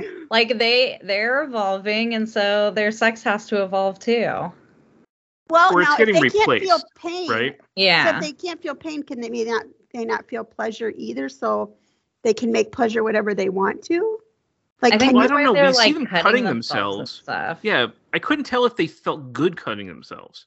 Like, do they feel Yeah. pleasure from it, or is it like, you I know, because it, it says they can't feel pain, but it doesn't say that cutting feels good. Right. So I couldn't tell what the cutting actually was a lot of times. I was confused about that because if you can't feel pain, maybe then it's would, a, like cutting yourself do anything. so imagine sex without feeling. Imagine like what's the you're just slurping, right? Like there's just like a lot of like you know what I mean? I don't know. Like if you take the pleasure out of sex, yeah, well, like, they're basically they're desensitized. right. and So your nerves they're either- going to more extremes in order to try and feel something. But I don't know if they're Mhm. succeeding in feeling something. Right. Well, I mean, like an orgasm, fifty percent of it is in your brain, right? So if you take the physical, because I mean, if you're not feeling pain, your nerves aren't aren't working correctly. So you're probably not feeling pleasure or not quite in the same way. So maybe they have like come up with maybe it's have and you know in real life there's taboo things that people find at turn ons and fetishes. Maybe it's just the fetishness, the turn on. Like they have to take seek thrills where they can get them now because kind of like the physical part of sex has been taken away. I mean, you don't see like any penet or the penetration into the body, just not like in your standard orifices that you would normally use. So there's hmm. some penetration going on, but maybe they are just it's it's a new kind of it's the the new sex you know it's an it's a new kind of fetish something that they've had to like seek and and it could just be this we're talking about how it's like seems to be a microcosm of people. Maybe it's it that like-minded people find these i don't know because even the people that aren't partaking there's certainly plenty of people standing around watching. And he seems to make his living from doing this performance art and there does seem to be a sexual quality to it. So i mean because like when he when um is it Claire? Is that her? And when she uh, lays down in that bed with him and, and starts getting cut on, and he's like, "Hey, we could add this to our show," and she's like, "No, this is just for us." So obviously, they see that cutting as a pretty intimate, um, or she does it's all, anyway. It's all fetishized, right? Yeah, right. Is, isn't like isn't like a fetish? I mean, unless I have the definition wrong, but isn't it basically sexualizing something that is not actually in its nature sexual, like a foot fetish or you know something like that? Um, yeah, I don't know what the technical definition is, but that's what I always assumed. I feel like that's what they've done, right? They've they've sexualized things that are not actually sexual. Okay, fetish. That have any kind of sexual function. A, an inanimate object worshipped for its supposed magical. Oh no, that's the way. A form of sexual desire in which gratification is strongly linked to a particular object or activity, part or part of the body other than the sexual organs. Yeah. So they're they're fetishizing other parts of the body mm-hmm. right? And and other their acts, own orifices, right? yeah, right. Mm-hmm. Um, and you know, and, and, we have again one another campy thing was that guy with the ears all over his body. Mm-hmm. You know, it, it's just it's just weird stuff. Um, you know, but uh, it's well, it's an it interesting when concept. They were, when they were talking about that, by the way, and she was like, he can't even hear anything from those ears. It's all cosmetic. I was yeah. like, this is so funny that yeah. in the art world they still got to find a way to talk yep. crap about artists. They're all and make shallow fun and backstabbing. Yeah, totally. Sorry, continue. Um, no, but I mean, I think it goes to the whole thing that there's one of my problems is that there are some really great concepts in this film, but I don't feel like they're really given time to properly develop in this. Like some things are me. Like it wasn't until the last half hour of the film that I felt like I was really getting a hold on some of the characters, including Saul, like Viggo Mortensen's character. Um, mm-hmm. I didn't feel like we had a protagonist until like the third act, if yeah. we want to call him a protagonist. Uh, it felt like you know you, you kind of used a, a novelization analogy before, Tammy, but you know I'm going to use one a little bit different. Like it felt like someone had adapted a thousand page sci-fi novel and was forced to leave out all the enriching explanatory material, like you know, out of the less than two hour script. Like mm-hmm. I felt like a lot of stuff was being that's left exact, unsaid that would have been what I meant to great say to then. put in. You know, yeah. Mm-hmm. Um, so like just as I was getting a handle on a part of the film, like I said before, it's already moving on to something else, and I felt like I was always playing catch up and couldn't just live in the world. Um, and you know, like like I said, the, the other thing that added to my frustration was it's hard to get a hold of the world when everything outside looks abandoned and decrepit. So like how many people are there? How come we don't see anyone else outside? You know, um, Mhm. Saul and Caprice seem famous, but how big is their audience? I don't know if it's anybody outside of that room. If they broadcast this stuff on television around the world, I don't know anything about this sort of thing. You know, it's um, I felt like I was being left in the dark most of the time. Uh, but you know, it, it- so I love the concepts that are being dealt with, but I was not satisfied in the way that a lot of it played out. Yeah. You know what? I was I was co- ho- to go more science fictiony. When it first started, I was hoping we were getting a like Soylent Green kind of a thing, you know, Mm. where like this is a giant conspiracy and these organs are being used for they want them for like food or something. That's kind of what I was hoping. That's why the government didn't want them people taking them out and all that kind of stuff because Yeah. I don't know, and that's why they were cataloging them and you know I don't know. I was hoping there was like some giant conspiracy, but it, and that's why so much secretive stuff was going. I just never kind of, I, I, I guess they never even really went too far with the plastic thing. Like I only know about it because I read up on it afterwards what he was going for. So it just Mhm. like I my whole thing when it was over was just like why why why that movie you know and you know what jessica this one almost would lend itself better than dead ringers to a series you could really flesh it out and go somewhere with this because this whole like whatever with the purple chocolate bars and all that that Mhm. just never really get like there's stories there that i never got to hear i feel like it's kind of Yeah. i guess like I feel like it would have been better if like I saw like something if we had like a future Gestapo or something like that show up, you know, or we saw like armed, you know, uh, you know, police officers sort of thing, you know, that like whatever Mhm. that nor that that uh future equivalent is, like on the street somewhere, you know, Yeah. or like Mhm. blocking one of the rooms. Um, that one little thing would have given me a little bit more of an indication of how serious this government stuff is, and you know, because it didn't feel like the stakes were very high, even when you have like this this separatist group, which seems to be huge. He, didn't he say they have like hundreds of cells all over the world, or something Yeah. like that? Like Mhm. you know, they don't seem like they're going to be able to stop them, and it doesn't seem like their lives are in danger, even from the government, because the government didn't kill them. It was like the two women who were selling, you know, the the machines and fixing the machines. Like they're the ones that took them out. Um, Mhm. I don't know. It, it's it seems like the company maybe is the the dangerous thing. uh, but almost seems like two separate stories um the plastic story and then the Viggo Mortensen and yeah, it's like there's there's kind of too many things in this movie, and not enough not enough of it is let to kind of marinate. yes Mhm. You know, it's like again, it's a that kind of classic Cronenberg criticism where it's highly cerebral, but not enough humanity, you know, or or emotion in there. Because that, that's the thing. It, when it comes down to it, I didn't care about any of these characters. yes I didn't care what happened to them. I didn't feel any tension, no stakes. The, the thing about this film too is that it feels like kind of like a consistent flat line. Like yes there are a few memorable visuals, but there are no like highs and lows. There's no tension. There's no stakes. Yep. You know, I didn't Mhm. care what happened to the characters one way or the other. It just kind of feels like the movie stays on one constant level throughout.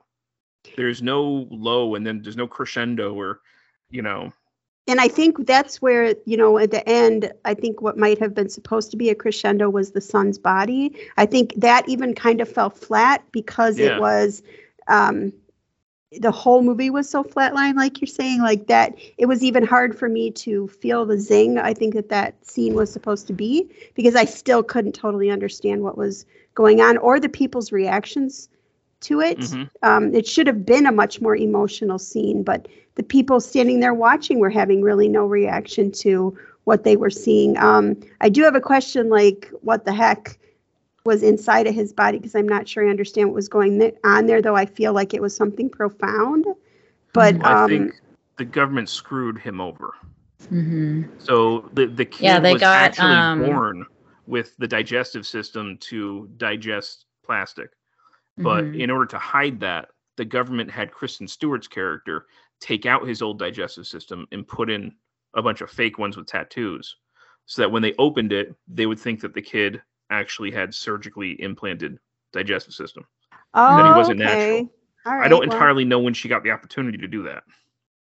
But i missed that completely. because completely he was inside the kid's the kid was inside the father's freezer and I, I don't know there's a lot of things i don't quite understand with this um but i think that's what that whole thing was supposed to be they basically pulled the rug out from under the father and instead of seeing the kid's real digestive system they saw what was replaced so you know it made it look like this kid wasn't anything special when he actually was. Mhm. the weird thing about that is with the theme i don't know if it's a theme but it's definitely one of the things that is part of this film is the whole like surgery is the new sex.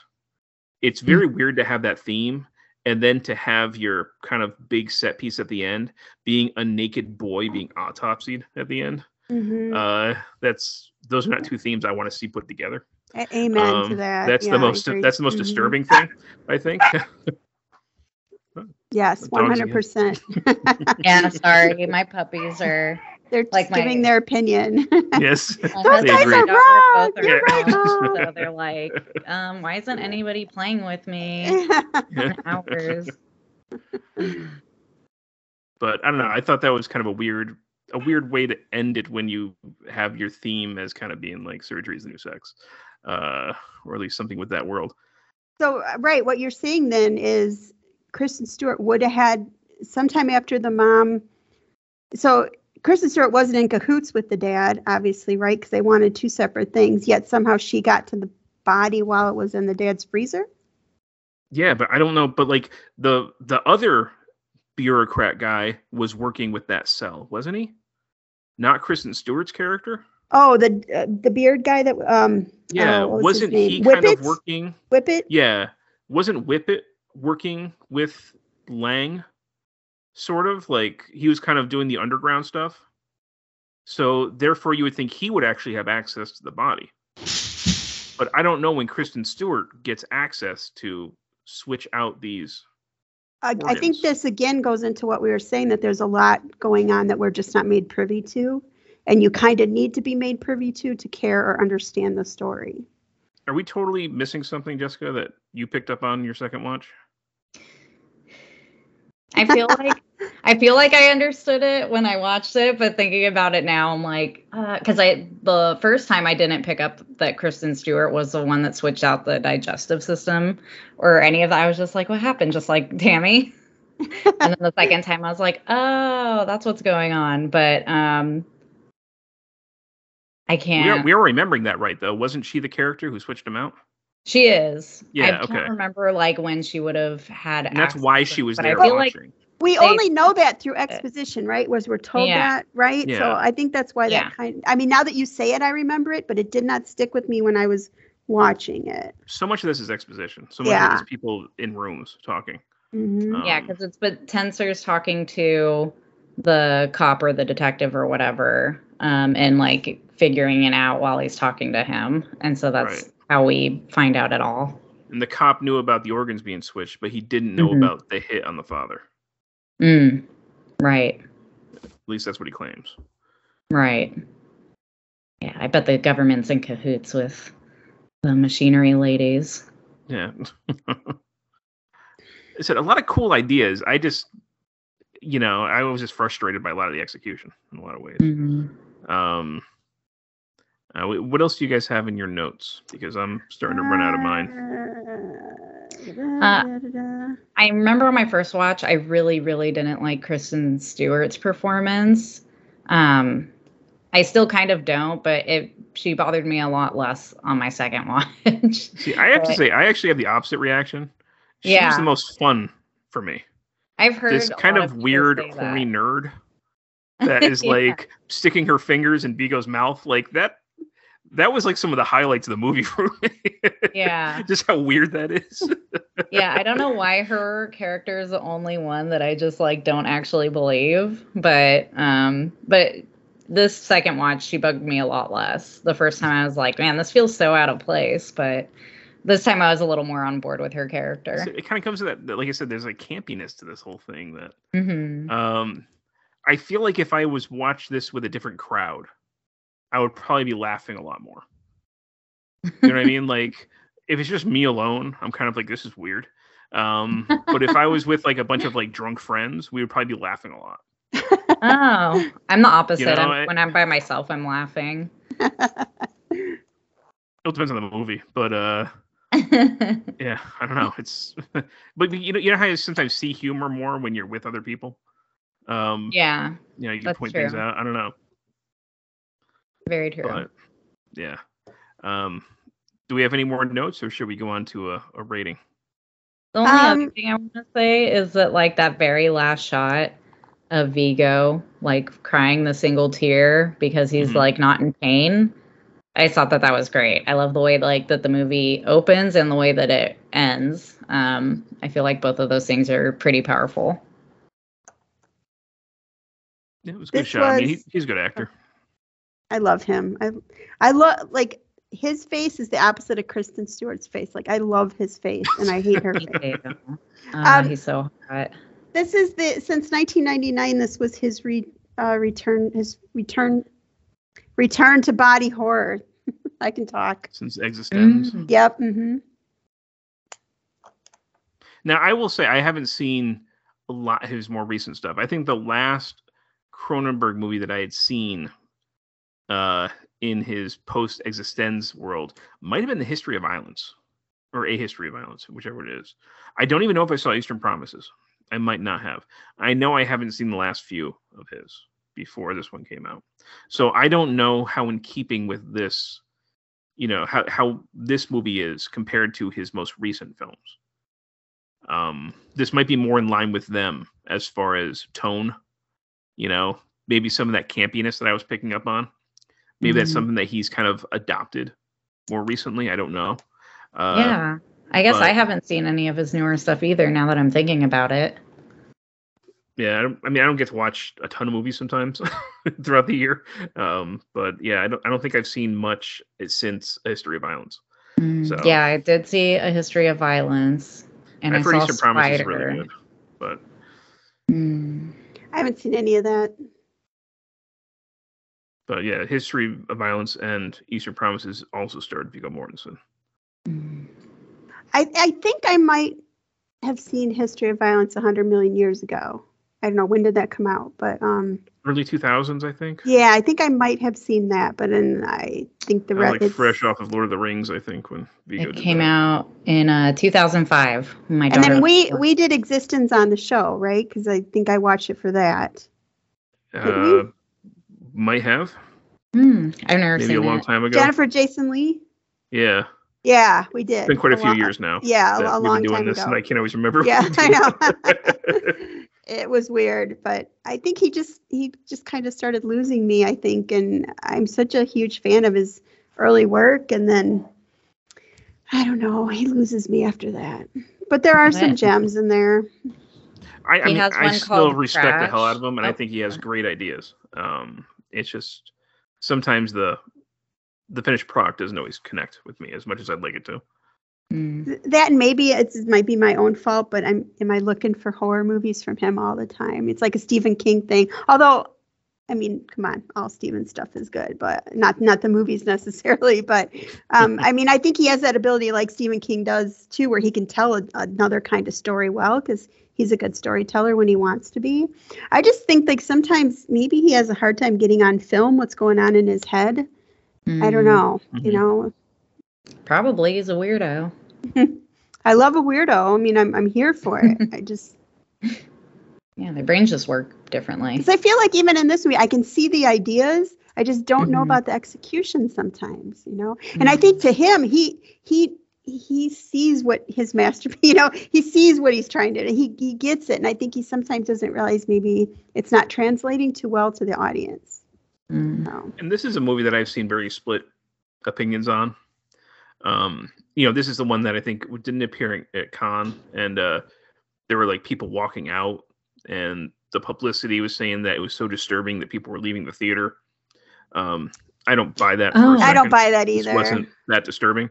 Yeah, I uh, did have a all, friend ask but- me about that when I was talking about this movie to them once. They're like, "Oh, isn't it really disturbing?" I was like, "Not really. That's fine." especially you know i mean we've horror has come a long way since cronenberg's earlier stuff Yeah. you know i Mhm. mean in, in some ways this movie feels a little bit old fashioned i think Mm-hmm. uh you know yes we have the it's timely with the plastics and you know Mhm. certain things like that but um you know there's a lot of things in here that we recognize from earlier films uh you know from dead ringers or existenz you know the kind of weird biotechnology stuff um Mhm. so in a lot of ways it's very much old fashioned cronenberg um Well, I mean, he did say he wrote it in the early '90s, and you can almost kind of feel that. yeah and i think he also Mhm. said they didn't change anything from Mm-mm. his from the 90s Right, like when nope. he made this uh and i don't know maybe maybe we should have i don't know maybe we should add some stuff I don't know. So I, I don't I don't think it's a bad movie it's just not you know I, I i wasn't really all that satisfied by the end Yeah, agree. well, I don't agree. That's good. That and that's why we have you. Okay, good. so jessica do you want to start us off with your rating then Oh, sure. Yeah. Um, unless you had something else you wanted to throw out there but No, no, You're the don't. you're the Tammy of this episode, Jessica. You're the outlier. um, that's okay. I like Tammy. Um, I don't remember what I gave it last year. I didn't go back and look, but right now I feel like I'm at an eight and a half out of ten on it. Mhm. I really like it. Good. Oh no, it's like totally. That makes weird, me want to like it more. I just Yeah, yeah. I know. I would almost recommend just like trying to watch it again, but that would just be like torture for you. So don't. Uh, ask me in a couple years. Like Okay. yeah. After the shock's worn off. yeah. It almost feels like this should have been a part one to a second part movie or something. I don't know. Yes, like it's- that's what I mean. It feels like the setup to something rather than the actual story in some Yes. ways. But Yeah. uh, so, Tammy, what about you? I mean, I hate to do this because it's it's David Cronenberg and it's Viggo Mortensen. You know, did you guys ever true to your see? Yeah, did you guys ever see? I, this has nothing to do with anything. Did you ever see a Perfect Murder with him and Gwyneth Paltrow and oh my, Michael Mm-mm. Douglas? What Um, what are you doing with your lives? Okay, anyhow. it, isn't that a really older one now? Yes. Yeah. I okay. watch it. I man, I watch it like twice a year. I love it so much.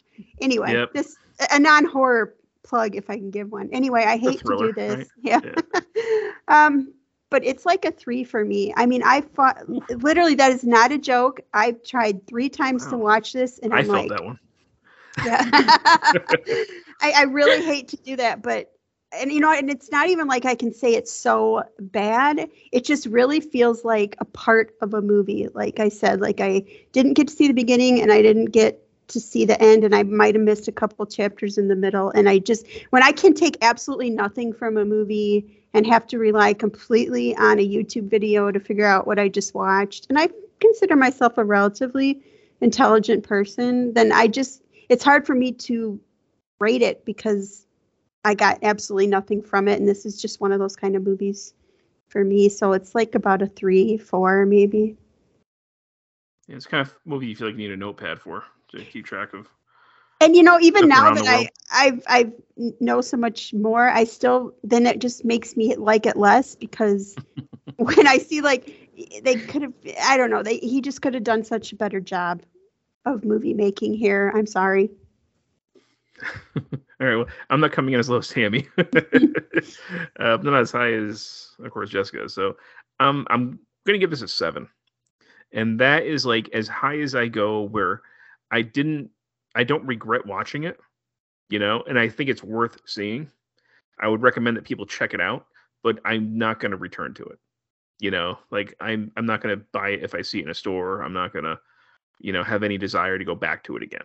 Um, so that's kind of my my seven is like my cutoff for that. Uh, so a seven for me. Like ultimately, I felt that the concepts were more interesting than the actual story that's being told with them. Um, and again, I wasn't engaged with the characters and their fates in a way that I would have liked. So seven for me. Uh, definitely a little more variation in scores than the last one. uh, I kind of wish we could have ended this retrospective a little bit more strongly uh, for Cronenberg. Um, but we definitely had some major highlights along with this uh, this journey through his stuff. Um, maybe just before we wrap it up, uh, do either of you have a personal favorite of the Cronenbergs that we've looked at? Mine's gonna be Shivers. It, it just Shivers, always yeah. has Nice. been, and it just always will be. And I mean, somebody who's like totally objective and sees me like totally diss the movie we just talked about and say I really like Shivers, they think I'm crazy. But I get, I think you know, it's it's definitely subjective. Horror is very subjective, and it's just what you connect with, you know, and. I, I like I'm just so in love with him because of those two first movies and Mm. I don't know. I guess I've been chasing the dragon ever since then. But um, yeah. Nice. I think Just one mine's with you. probably the probably the fly. Mm-hmm. I just love the fly. It's got like so many things that I want. It even has something that I usually hate, which is romance. Um, I know, and I- right? and I like it. agree. I agree. So- yep. Yeah, I really, really love the fly. I just uh, the How can someone who made work. that make this? You know, like I'm Mm-hmm. sorry because I know what he can do. Maybe that's why this is such a letdown for me. I about would say you, The Vin? Fly is my personal favorite as well. Um, that was my favorite one to go back to, and uh, it totally held up to my you know childhood recollections and love of it. Um, I Mhm. will say that the other gem that I hadn't seen before that I really ended up liking was Rabid. Uh, Mhm. It was a, a excellent actually zombie film, um, which I did not expect at all. Even though I had some odd scenes, Mhm. uh, some things that I probably should have cut out because they look terrible. Um, for the most part, the uh, the zombie actually attack scenes were really good. Uh, So I'm really glad that I got to see Rabid during this uh, retrospective. But yeah, The Fly remains my favorite. That's a that's a fun thing. I th- yeah, I really liked Rabid too, and that one was also really fun to talk about just because we were talking about the armpit Yeah. Yeah. attachment appendage Yeah. or whatever you want to call it. Aside from The Fly, I can definitely see myself going back and watching Rabid again uh, more than before any of the others. Um, all right, so that wraps up this episode. Uh, let's do our uh, information at the end here. Uh, Jessica, where can people find you on the internet? All right. On Instagram, I'm amateur.destroyer. On Twitter, I'm at amateurdestroya. On Facebook, I'm just Jessica Schmidt. You can catch me in our group, um, our Facebook group. And Letterboxd, I'm ashy underscore slashy. And I just want to plug really quick. I guested on Headlong into Monsters recently with uh, Barely Ashley and Raoul the Monster Slayer. And we had a lot of fun. We talked about the House franchise, which our listeners will, yeah, our listeners will know that I love House. Um, and so that was really fun because I had never seen the third or the fourth one before. Um, so it was really cool to go through the whole series and talk about it. Awesome. Uh, Tammy, what about you? Where can people find you? But Jessica, I hope you remember us little people now that you're famous and branching out. um, as usual, you can find me on our Horrorcast Facebook page. Now, I have stuck my little toe back into Instagram. I'm trying it, and I'm Taminator Tammy Turner on there. Um, so possibly you can find me there too. No inappropriate DMs. for Tammy. Please. Okay. Yeah, I want to Hey, keep I- it on Instagram. I showed my inbox to Jessica so she would know I was not crazy. All right. so on Facebook, uh, you could find me as Vin Horrorcast.